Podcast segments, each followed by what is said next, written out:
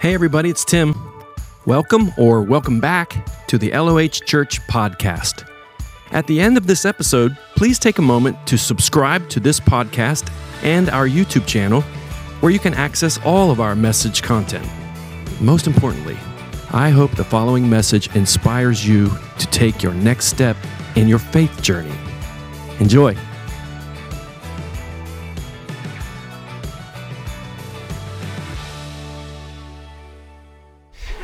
We are starting a new series today, uh, kicking that off today, L O H, um, beginning volume four of preaching through the book of Ephesians. A new you in the kingdom of God is for a purpose. You and I, knowing about our new you in the kingdom of God, is for a purpose greater than a personal awakening to God. But isn't that awesome? Isn't it awesome to know if you have, you have been awakened to God? I mean, literally like coming out of a spiritual tomb because you heard the one who spoke the power of the gospel and you heard it and you came alive. That is awesome. What could be greater than that? Well, there is something greater than that, and it's this: that because you've been awakened, we walk out the Lord's calling in community, together, one another. Our unique kingdom identity, and God wants us all to know that, is best expressed in a new community. Community. That letter U in the middle, we're going to use that and play with it a lot over the next few weeks. We're going to talk today about a common unity in God's purpose together. We're going to discover that the Great Commission, when Jesus said to more than five hundred people at the time, "Go into all the world, all power in heaven and earth is given to me. Go into all the world and make disciples of all the nations." Well, what does make disciples mean? Teach them to obey everything I told you to obey. And I'll be with you to the end of the age. So that means he's still here. The Great Commission is on all of the community. And not only that, the great commandment, love God with all your heart, soul, mind, and strength, and love your neighbor as yourself. The Great Commission and the Great Commandment is on all of us, and the only way to make it really expansive, to reach exponentially, is that all of us in community see this and go together in it. Today I want to start with message number one, and there are going to be many. Message number one, called A New Point of You. This is a high calling, and we need a new point of view. So let's ask the Lord again to help us right now. Short prayer. Open the eyes of our heart, Lord, because your word and your spirit is welcome, not only in this building, but in what you're building on the inside of everybody awake in the Spirit, everybody made alive in Christ. Come and influence us by your word and your spirit about community and calling. In Jesus' name, amen. Amen. So this is the beginning of volume four, three other volumes. Volume one I called Real Church. Um, basically, in a nutshell, it was this. Uh, when I got in the ministry, uh, a young kid, uh, I saw church as a, a people in a place, um, people who believed in Jesus. And the churches I'd been a part of, good churches, I've been blessed to be a part of good churches and good pastors. But many of the messages were crafted to bring people to a decision in Christ, even in the church on most of the times together. Uh, the, one of the main purposes was to crap so that people could make a decision for Jesus. And we saw that paradigm successful with Billy Graham and other evangelists. Actually, that was the model that was adopted into the church where, where preachers uh, uh, preached the gospel, and we were at the end, you're praying for a decision at the altar and come down and all that. What a, what an, how, uh, that's how I got in. How many of you got in sort of like that? Anyone? Oh, y'all need to get saved. Nobody? Uh, oh, I was going to say, I got to preach a different message. To, no one. I don't know what you're talking about. I don't know what I'm here for. Why am I here? Uh, so that was, and that paradigm was the framework from which an, an entire uh, maybe century of church churches kind of worked with. Uh, You tried to get people to come to church, tried to get people saved at church, you know, and and uh, and pastors were asked to go uh, get your Uncle Ernie saved that didn't want to speak to you, so you put it on the pastor's shoulders and he had to go without cold call, didn't you know, and not selling him insurance. You got to got to get him out of hell, right? That's always a fun one. But uh, so, but that was that was the model. That was the model. And the church was an audience of believers. Evangelism was to get decisions with feeding the flock, but the gathering being the end game put a generation in a danger zone to see that as the all in all. But what I began to study and come to know, as every pastor I know and love that I sat under knew, was that was not the perfect paradigm. But it wasn't until two thousand one, actually on September eleventh, two thousand one, I was in a conference with Doctor Jack Hayford, a very small group of pastors that I was fortunate, to this day I don't know how, was able to be there. And I heard Doctor Hayford say before we had to cancel due to the Pentagon getting hit, but it was enough time for God to drop this seed out of that wise man of God, say, the metaphors are real.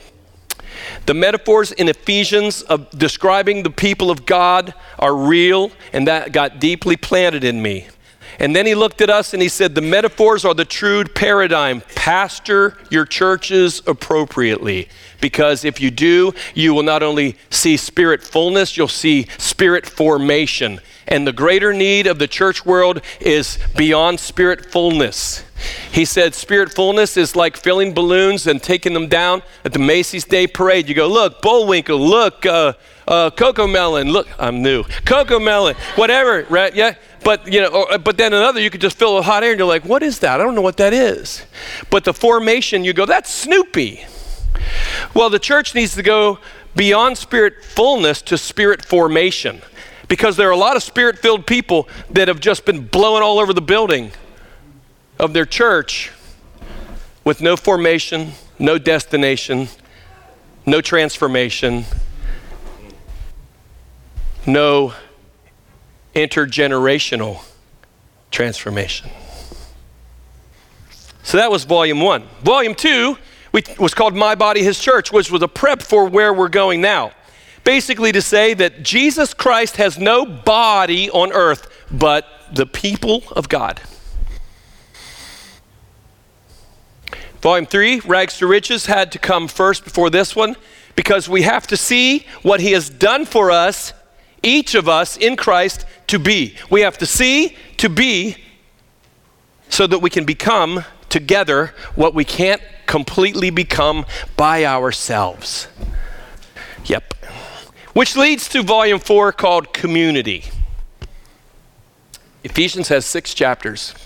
Ephesians one through three are foundational chapters where you see God's heart. I love these two phrases. At five thirty every day, my friend Alexa says, Tim, meditate. And I say, thank you, robot. And then I began to spend about twenty minutes in the minding the riches of Ephesians one and other things. If you'd like to be a part of my mental morning meditation, uh, you can. I'll, I'll send you, if you'd like, uh, I'll give. I'll get somebody's phone number that you can call them, and then I, in the church, and then I will get. I'll get notes to them, and then they can call. No, I'm just kidding. We'll figure out a way to get that to you. Come Wednesday night, I'll give them to you. Anyway, no, I'll get them to you. Two phrases, the glory of his grace and the kind intention of his will. What a mindset about God and his view toward you. The glory of his grace and the kind intention of his will. All the riches are mentioned that every believer in Christ has already in chapter one. How we are forgiven, chapter one. How we've been set free, that we're quickened people, chapter two. That the wall of separation has been brought down by Jesus. We're all sons and daughters of God in Christ. And his intention is to just share with us his loving kindness into the ages to come. And then, but when you, and, and then we see that we're a body, we see that we're a family, we see that we're a flock that he shepherds, all in the first three chapters. When you come to Ephesians chapter four, there is a pivot moment, but it isn't away from the foundational truths of the first three chapters. It's how you go toward building upon those truths. Ephesians chapter four begins to show us how we take the heavenly blessings into daily life living, not alone, but together. How we bless the body of Christ. How that everybody in the body of Christ, every awakened, quickened soul is a blessing to the body of Christ. How we build the dwelling place of God, whether we ever add on here or move to somewhere, that doesn't matter as much as how we build up the people who are the real building of God. You're the real building project of God. Mm. And it's important. So when we get to chapter four, that's where Paul is taking us. So let's let Paul teach us. You ready? Ephesians chapter four, starting in verse number one, the Apostle Paul has been writing and he says this, "Therefore I, the prisoner of the Lord, implore you to walk in a manner worthy of the calling with which you have been called." In Christ, if you're a real Christian, beyond churchgoer, you're a really awakened, quickened soul. You know what we are? We're a bunch of new creations. We are a bunch of new creations in a community of new creations. If we're in Christ, we are a cluster of life-giving, life-blessing cells in a real body of Jesus Christ. If we are in Christ, we are living stones in a dwelling place of God. If we're really in Christ, we are an assembly awakened to hear and obey the shepherd's voice. That's who we are. If we are in Christ, we've already been made holy and blameless, already by his blood, so that we can walk into deeper dimensions of holy as his bride waiting for our king to come. Um, if we are in Christ, we are really an army, all of us, and we're called to contest spiritual darkness with the freedom keys. One of the other things that Doctor Hayford said, he looked right out there and he looked at me, and he was looking at everybody, but he looked at me, and I don't think he meant to look at me, he just was. I was like, okay. And he, and he took his keys and he said, "Pastor, pretend these are the keys that can go home to your church and convince the people in the pews that the Holy Spirit wants to press the keys of the kingdom in their hands." How do we practice in such an everyday life these high and lofty realities? How? Paul tells us, therefore, That's, what we're, that's where we're going. He put therefore to say one through three, therefore, here's how you do what he put therefore. Here's what you do. The riches for all of you that are holy and blameless, loved ones of God, who are basking in the reality of the kind intention of his will toward you, basking in the revelation of the glory of his grace that you can't take your eyes off of. Therefore, raised to fulfill the destiny, now that you've been captured and brought back onto the path th- that you were born to be on. Therefore, I, the prisoner, which means I have been love bonded to Jesus. Love bonded. I am in a love bond with Jesus, he says. And it's because before I was with him, he was with me. He loved me so deeply that I velcroed to him. And I identify like this: he has taken me prisoner, but it don't feel sorry for me. I feel sorry for those that aren't prisoners of the Lord. Therefore, I, the prisoner of the Lord, implore you, strong word, you, to walk in a manner worthy of the calling which with, with which, would you say these words out loud with me?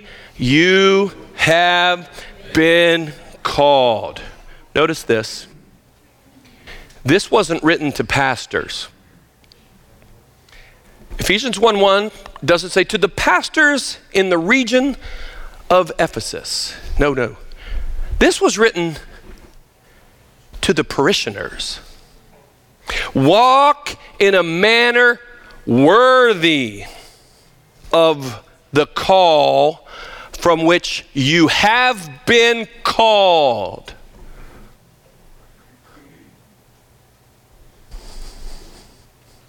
Now, it was also, though, to point to pastors, to the true north, to pastor in a way that leads the church to the true north, which is fulfilling the purposes of God. Not you, feeding, teaching, so that those who are the called, the rich in the spirit, awakened, can walk in a manner worthy of the calling with which you have been called.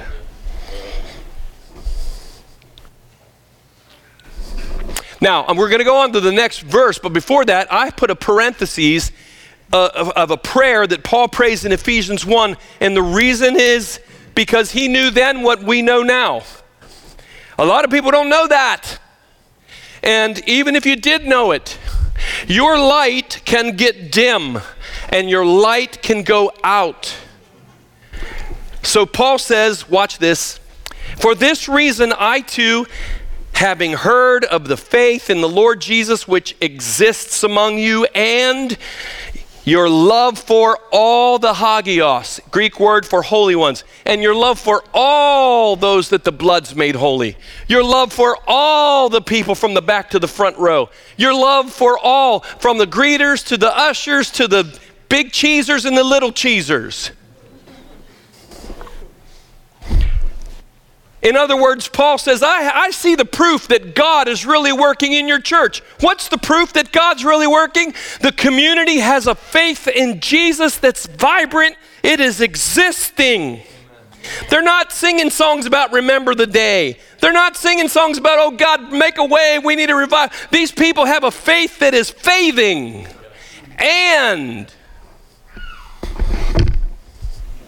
a real faith that is faithing has a love for all the saints. Spirit-filled churches that fight with each other aren't spirit, they're filled with a spirit, but it isn't the spirit of God. Right. Take the sign down in the front that says all the gospel till you get that one down. Take it down, get the flame off the chart.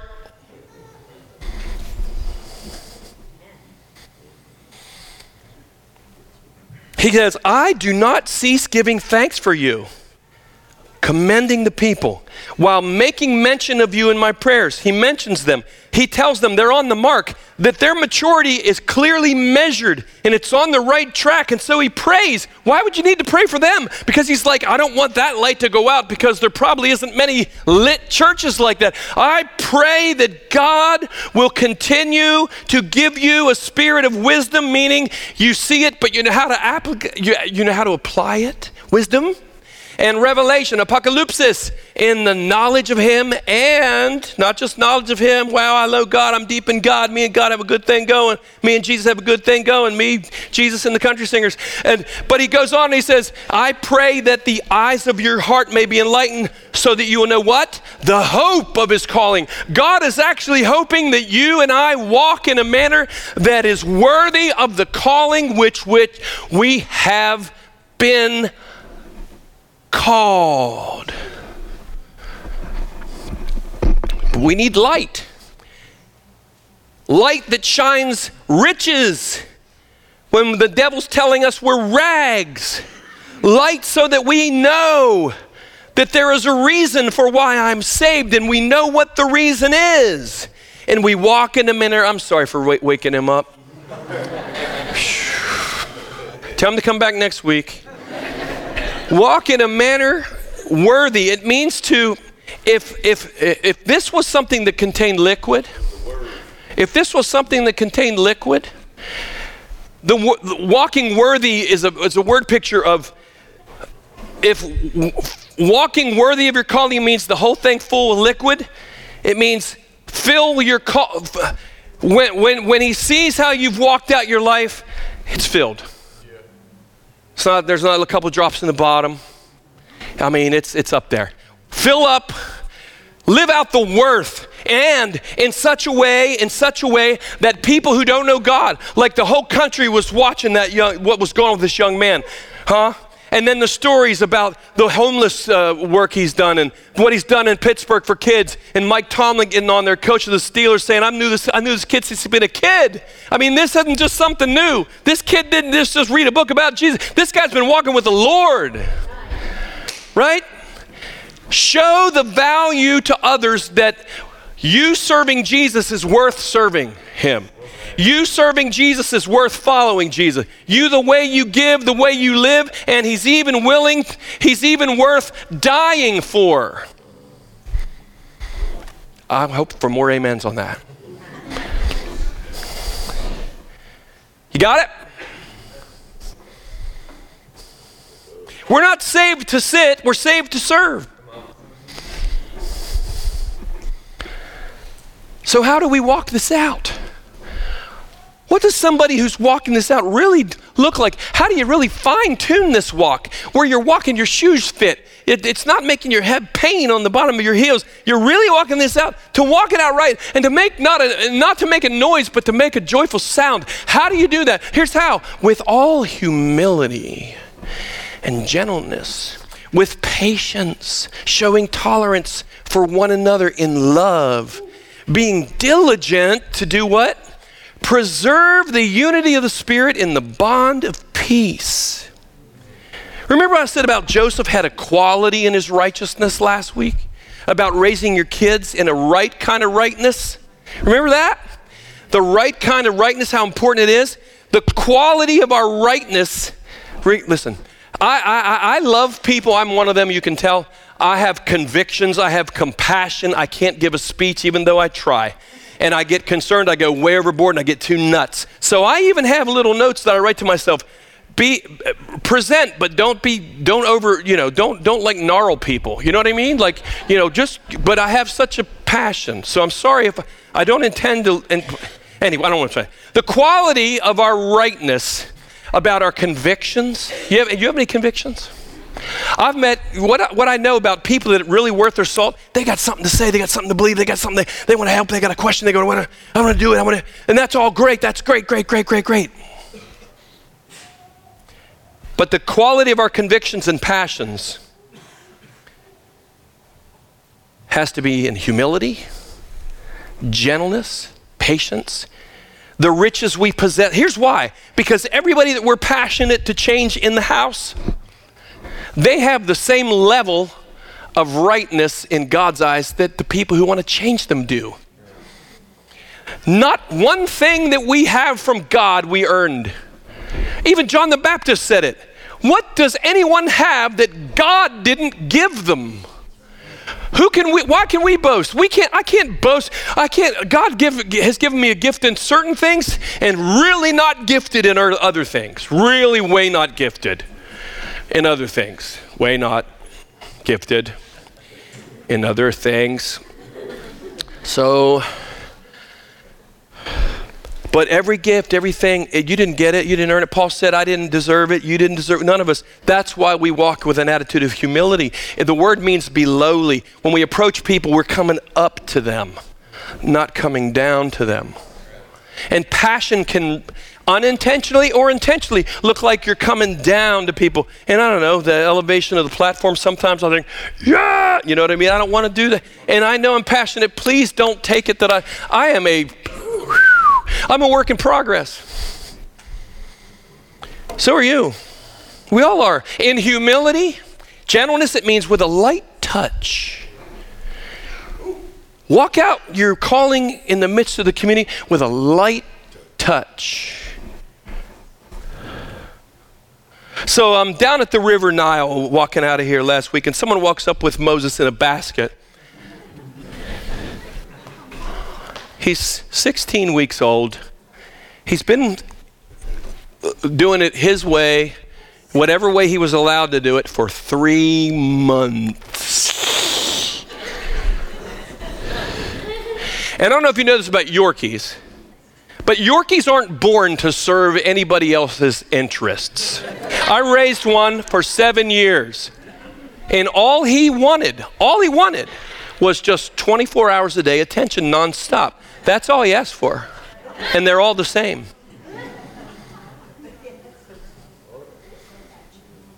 But he's a baby. He doesn't know. And he he's, he thinks that when you go, the right thing to do is because of what my buddy, my friends did, my sisters did. My, well, there's the there's the place on the rug, and here we go. I'm doing my I'm I'm serving the Lord, you know. And uh, that's not how it rolls. So we got a long way. We got to we got to turn that ship. And so this gentleness, light touch thing, I'm like going, oh Jesus, dear God above. Patience, tolerance for one another in agape love. Not just a little bit of love, not just not just love song seventies pop song love, not Barry Manilow love, love. No, the God kind, the cross level, forgive them, they know not, forgive him, he knows not what he's doing. That kind of love, that kind of love. Get down and wash his feet and wash his butt and wash his stuff. That kind of, I'm sorry, that real deal. That kind of love, that's right, that kind of love, that kind of love. Thanks a lot.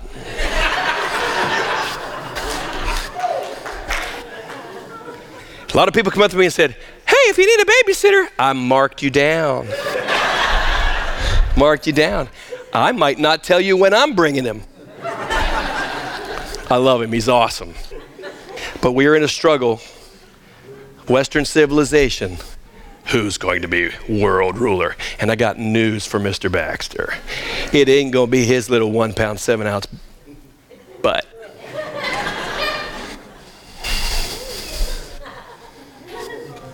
sir. What'd your pastor preach on? I don't know if he said butt twice, but anyway. Come back next week.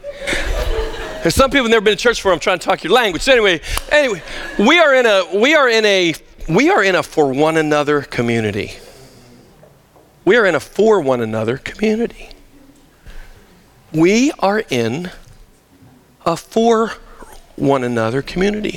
And some people, by decisions we make, might be a, one that they wanted us to make a different one. And we want to do our best so that everybody wins without compromising where we're going in the paradigm of God.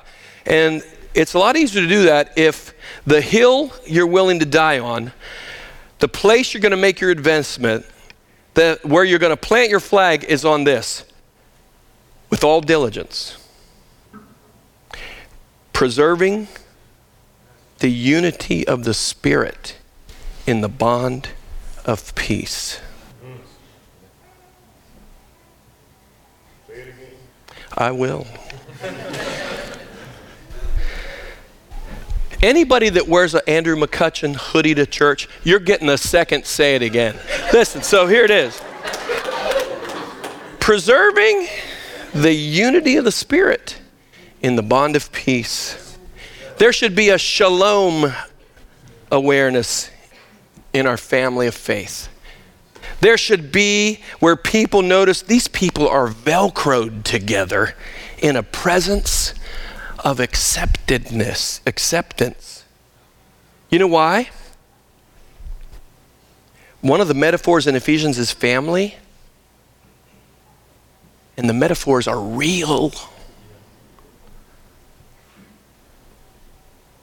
And we need to be diligent at this. Diligent, make, be diligent. I implore you, if you want to fill up the worthy meter, humility, gentleness, love, being diligent about, man, whatever you pound the desk about, whatever Tim pounds it about, a bigger pound, the flag that's at a higher mountaintop level is with all diligence. Keep the unity of the Spirit. Don't take your ball and go home. In the unity of the Spirit, in the bond of peace. That's right. Why is that? Here's why. Because there is one body. Now, there are over four hundred and some denominations I've heard, which means somebody's wrong. Just do, somebody's got to be wrong, right? About four hundred or some. So we can't, I can't fix that. You can't fix that. But, th- but according to God, there is one body and there's one Holy Spirit. There isn't a Pentecostal Holy Spirit and a Catholic Holy Spirit and a Baptist Holy Spirit. Although there might be denominations that have preached the funeral of the Holy Spirit moving in the present day church, he's still here. There is only one Spirit, and you were called in one hope of your calling. I mean, that means when God called you and me, he meant it.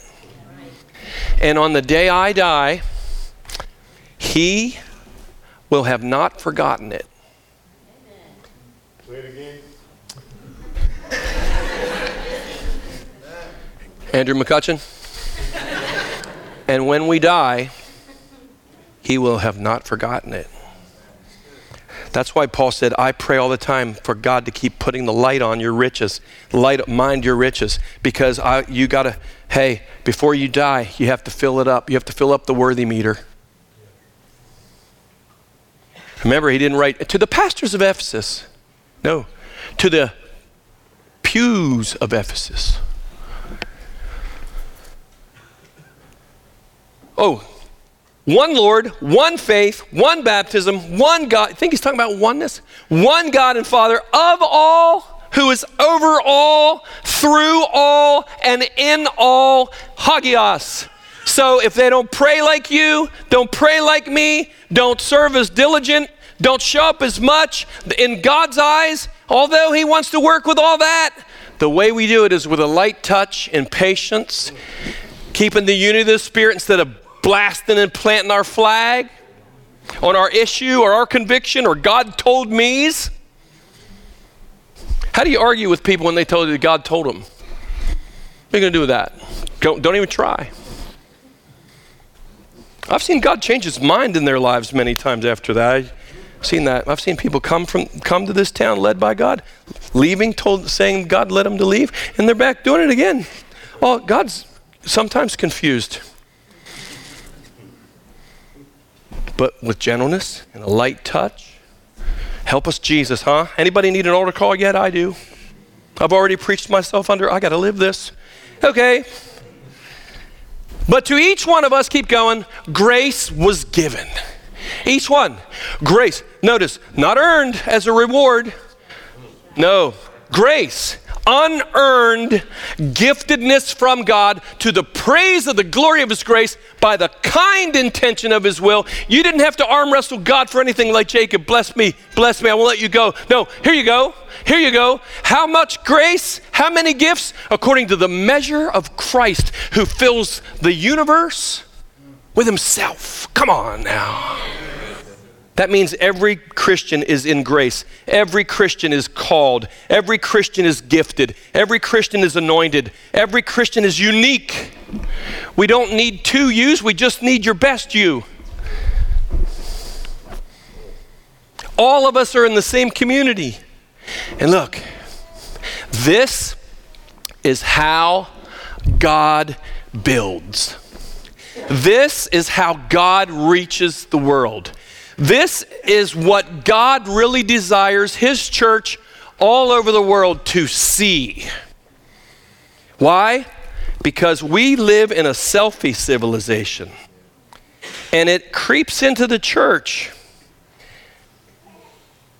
The, the, the Constitution of the United States of America is great for a, for a country, but it's not about the pursuit of your own happiness in the kingdom of God.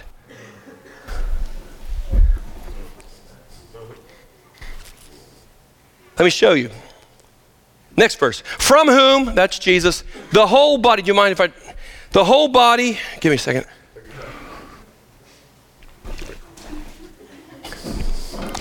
The whole body, the whole body, which you're in, I'm in, being fitted together. Being, we hold, we hold the whole body together by every joint supplying.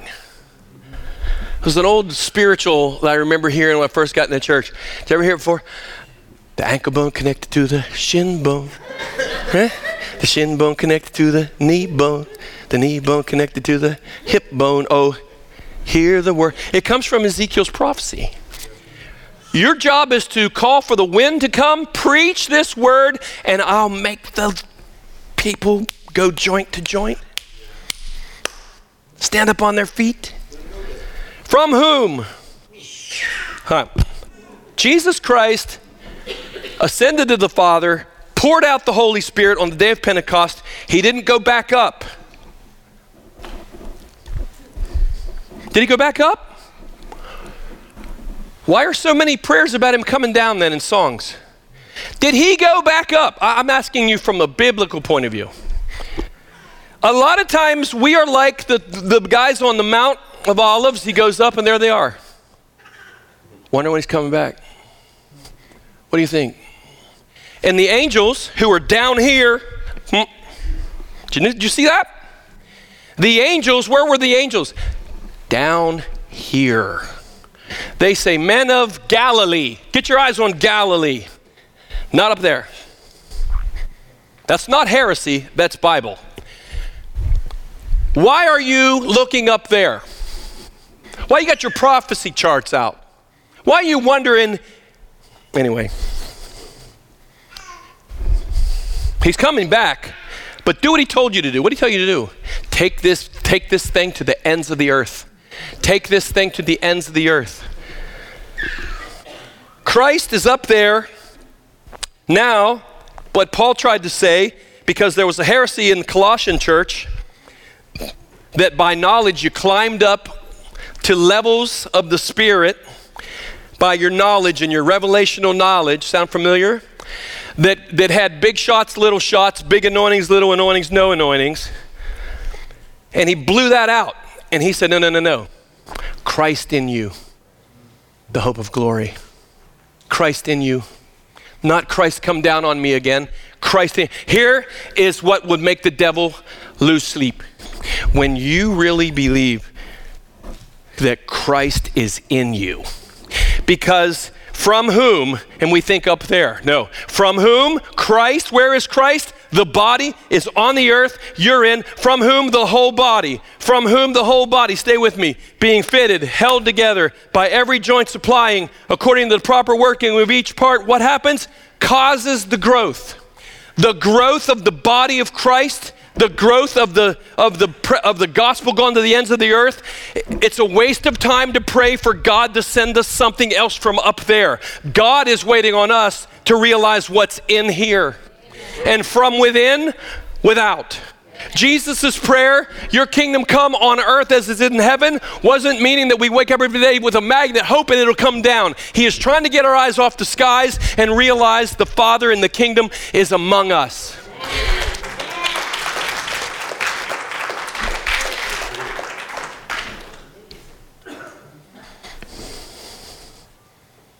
That's what causes the growth. I read, that's, let me ask you, is Ephesians four in the Bible? Paul knew what he was talking about. Paul says, here is what causes the growth. From Christ within you, the body, every joint supplying, according to the proper working of you, not just the working of you or me, the proper working causes the growth, look, of the body for the building up of itself.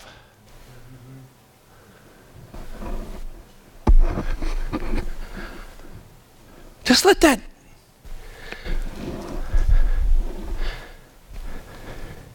Here's today's points. Number one.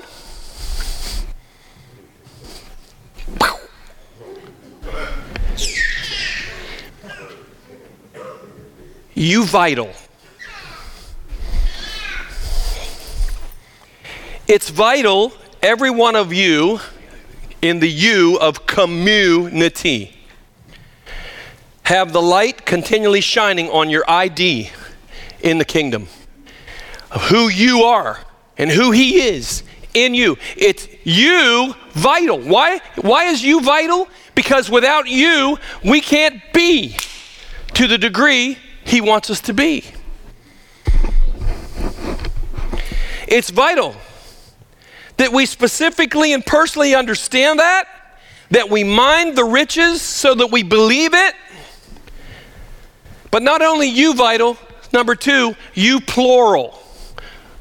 Every devoted, passionate, one hundred fifty mile an hour leader, please hear this. It's not just you vital. We are in a you plural. Because as great as you are in yourself, we can't do what God wants us to do if you're so vital and you're so passionate that you blow through the other you plurals without gentleness, without humility, without diligence to preserve the unity of the Spirit. The greatest thing I want to ask you is not, did God tell you?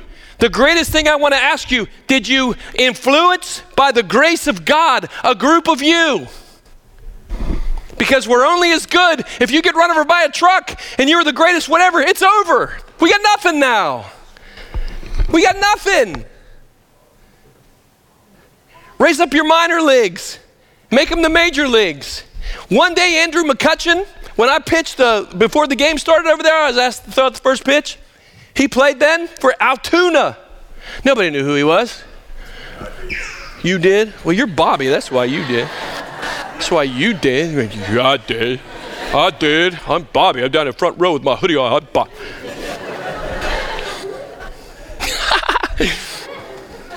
Listen, to the church at Ephesus, not the pastors. And when he says, you were forgiven, you, the you is in a plural sense.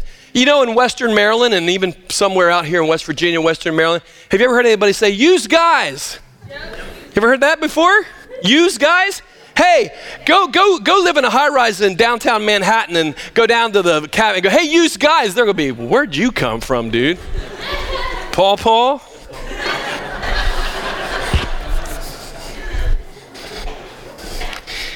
In the South, I lived in the South, they'd say y'all. But if you live in the deep South, you say all y'all. So what God is saying, what Paul is saying, to all y'all, you plural beats you singular.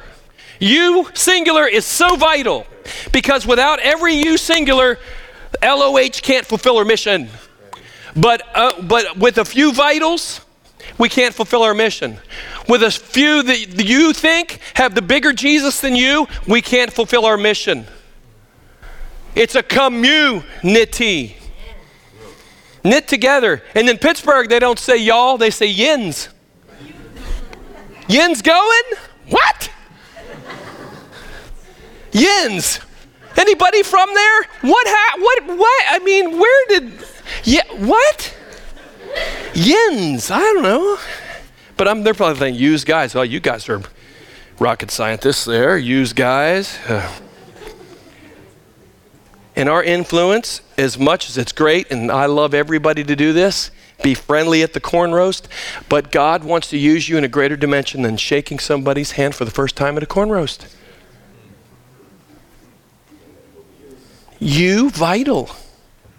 Every joint supplying, because you cause the growth. Oh, I just want to give praise to God. It's like the guy, it's like the guy who comes up to the guy who saw the church parking lot infested with weeds and leftover beer bottles and all this and that, and this guy comes up after this guy spent it all by himself at the church, clearing all that off. This guy comes up, Mister Joe Spiritual or whatever, and he says, listen, boy, look what God did over there. And the guy said, well, you know what? When God was doing it on his own, it was still a mess. It was still a mess. New point of view. Calm unity. Common. Communing. Communicating. In the military, comms. How important is it to get the comms to the troops where they're stationed? How important is it for the leaders to send the right message, the comms, to trust that comm, to get to the people that need to know exactly? How important is it? Heaven's comms have already been sent. And it's vitally important that as an army metaphor, we see the comms of heaven not as options, but as commandments. Walk out your calling in a manner worthy. It's not an option. I implore you. I implore you. I implore you, Paul says. Communication between one another is so vital. None of us, you vitals, has a license to lead alone from God or me. Why? Because the purpose, the purpose is for the team, for the body, for the exponential influence to go out beyond a select few. You vital, but you plural. If we're going to continue to spread the influence, the leadership pool has to develop and grow. And the comms have to be clear and sent. We all have to communicate. Calm unity also means that we do this. Why do we do this? Because we're not a business. We're a family. We're a kinship. We are a real family. Anybody hear this song from the seventies in your head right now? Now you will. Shall I sing it? No. Same bo- we're the same body. We're the same spirit. All right. So, let me end with this. Calm unity. And I love that nitty thing. I don't know if it's doing uh, disservice to this word, busting it all up, but I can't help but think about net menders.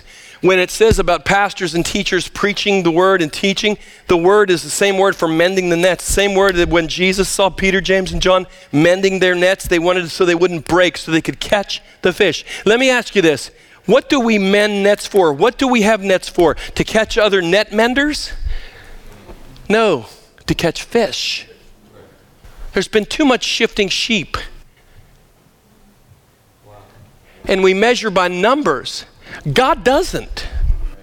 Well, we got, how many of you got running? And I used to say in or out. I heard one old man say one time, pastor, say, say when they, when everybody was bo- boasting about how many they had, he said, well, I don't have any, many additions, but thank God I got some great divine subtractions.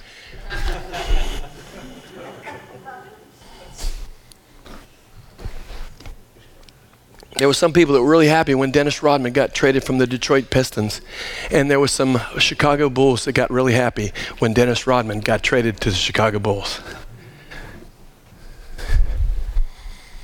We are a community, and God can measure. He doesn't measure by how many. He measures by how many are growing into the metaphors that are real. So, our maturity isn't measured by our confession of faith. Our maturity isn't measured by how the Holy Spirit hits us when we sing Oceans. The Holy Spirit is measured. The growth in us is measured. How are we contributing our you vital into the body here?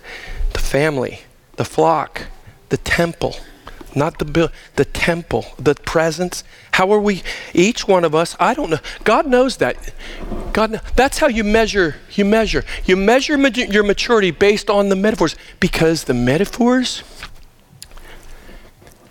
are real. We knit together. All right, last thing I want to do. Guys, you can come up. Not everybody, the band. Bobby, you could come up too. Show them the...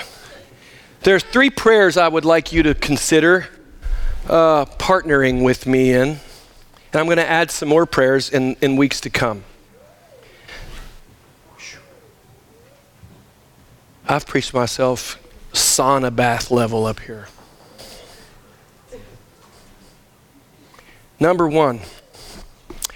All right. You can you can screenshot those if you'd like. Get me out of the picture and screenshot those. I'd like you to take those, and if you'd like, please um, pray with me. These are my prayers. One, that his calling on each of us will be like a flame growing into action. I'm not interested in what your pronouns are, with all due respect. And I'm not sure, well, you know, I've got the gift of shabba-dabba-dabba, whatever it is. I got the gift of this or that or that. I'm the gifted blah, blah, blah, blah. Here's the thing. It's not about what you know. It's, are you growing? Are you contributing? Are you plugged into the metaphors? Plugged into the leadership? Pray that his calling on each of us will be like a flame growing into action. Number two, each of us, pray this, pray each of us, pray that each of us serving our church community with compassionate. I'll take compassion over passion. Most people don't get in trouble for compassion. But I'll tell you what, I tell you what, in a lot of my untempered zeal of early days of my pastoring and leading, man, out of passion, you couldn't have told me to get out. To, to, I'm blasting through, man. You see it, you know it, you go it. But then you don't realize sometimes you knock people out on the way. I'll take compassion over passion. Because you get both. And the calm, the calm has to do with being diligent with a gentle touch, and patience, kindness. Um, and the third one, pray that the Holy Spirit shining this light to every one of us. He's shining this light to every one of us. All of these right here and more that I'll include, listen, you vital. I, I can't I can't tell you how important this is. Listen, I mean this. The mission of L O H depends on this.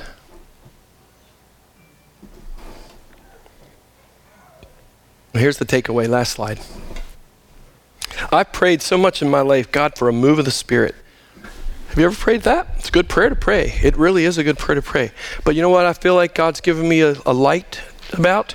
This is the definition of the move of the Spirit that God wants to bring in today's church. Go to the next slide, please.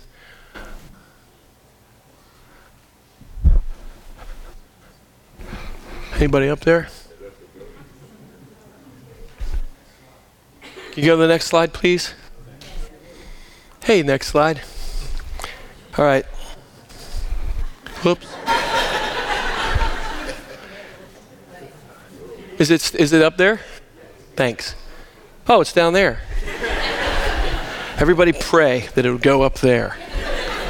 In Jesus' name, go up there. And now don't, you don't do it, we'll just pray it to happen. Right? We'll just say it. It happened because we prayed. No. We said it and it came to be. Right? That's what we do. Anyway, here's the move of the Spirit. This is a biblical, this is me, just blame me if you don't, and if it's wrong, I want to be right, so tell me what's better or what's right. This is a biblical, in my, this is a definition of a kind of movement of the Spirit we shouldn't be waiting on. For our Father Jesus and the Holy Spirit are waiting on his community to move.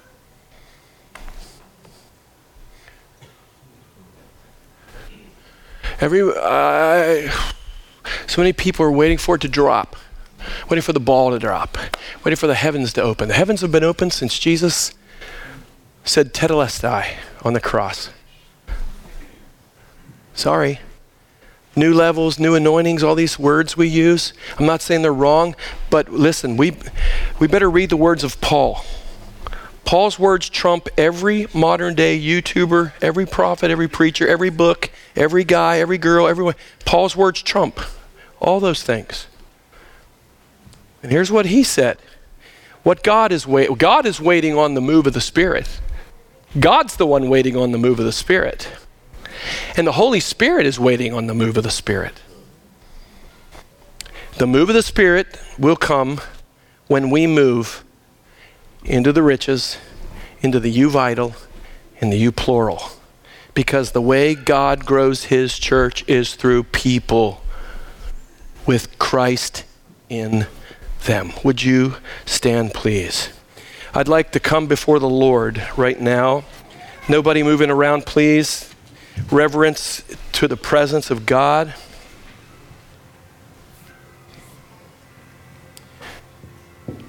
Let's open our hearts. I want to ask some questions to you. Watchers, listeners, podcasters later, hear the questions. Ask yourself this question in the presence of the Lord. Ready? This is nobody's, this is you and God. Here he is. Am I spiritually alive? And if I'm spiritually alive, here's another one. Has Christ come into my life in such an impactful way that my life has become his kingdom?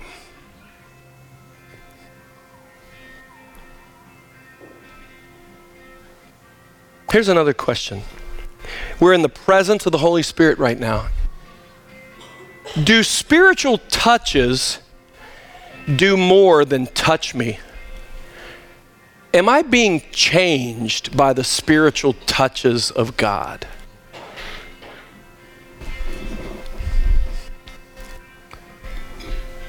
Does the change of the Holy Spirit lead me to bodybuilding, family blessing, seeing myself as a fisher of men? Shh, shh. Just let's let God talk to us. Am I learning from the Spirit? Am I learning from the Spirit? And in what I'm learning from the Spirit is the call as a person in the kingdom intensifying in my life.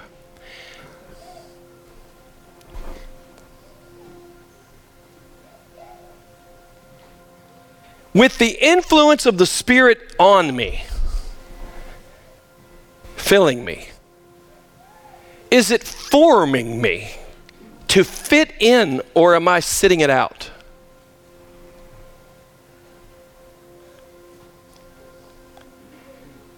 In the inventory of my life discipleship, how much does these things matter to me through the week? Like, will what God is saying to me n- now be the heartbeat of my life on Wednesday and Thursday of next week?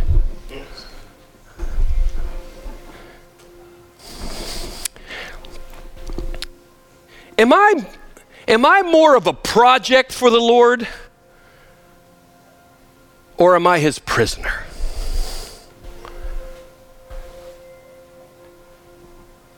I mean, we're talking grace here, no no judgment. I'm just talking grace, but we're but this is the Paul, I implore you about the diligence, about really filling up the worthy meter. Um, am I a project for the Lord? Here he goes again. Uh, he's offended. Blessing it up again. Bull in China shop in the church again. Come to bless this one up. Or am I a prisoner? Am I bonded to serve not only him, but his people? Bonded.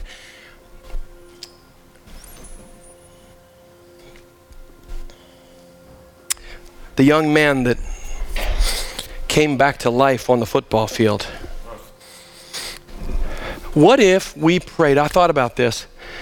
Isn't it, isn't it amazing to see that America's pray? Isn't it amazing? A guy on E S P N praying right there on T V, didn't care if he got fired or not. It was in his heart. It was in his heart, right? Right? Every team, yesterday, those guys on those other teams out there praying, people sitting in the seats praying. Here's what I thought. I love that. But here's what I thought. What if we saw the American church almost to the point, almost to the point of cardiac arrest? Would we pray for the church like we prayed for that young man? We need to. There are people and churches on life support systems. Will we pray for the work of the kingdom? This, that brother, if he was here, would be right now saying, I amen that. He would be amening what I just said, DeMar.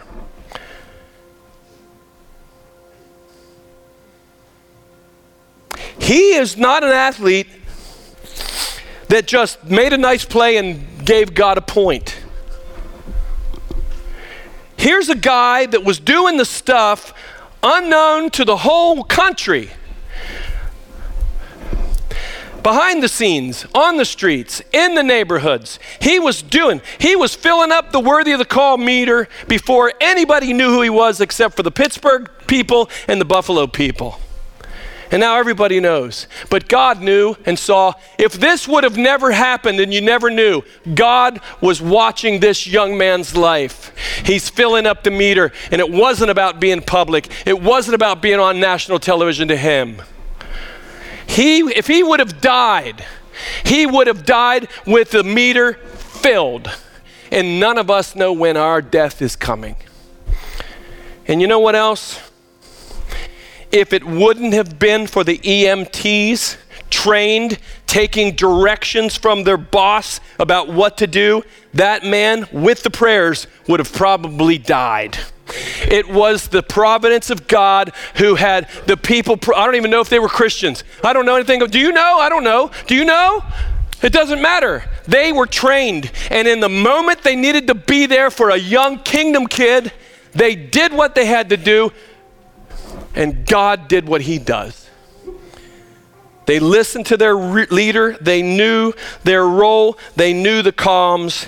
And God is saying to his church, will you create space in your life to be that serious about the church, the call of God, the plan of God, the people who know him, and those who have yet to know him? Will you do that? Community. Message one, with many to come, taking a new view of you. Heavenly Father, meet us during this song. Help us to consider these things in a deep way by the work of your Spirit, not from up there, but from in our beings. Amen.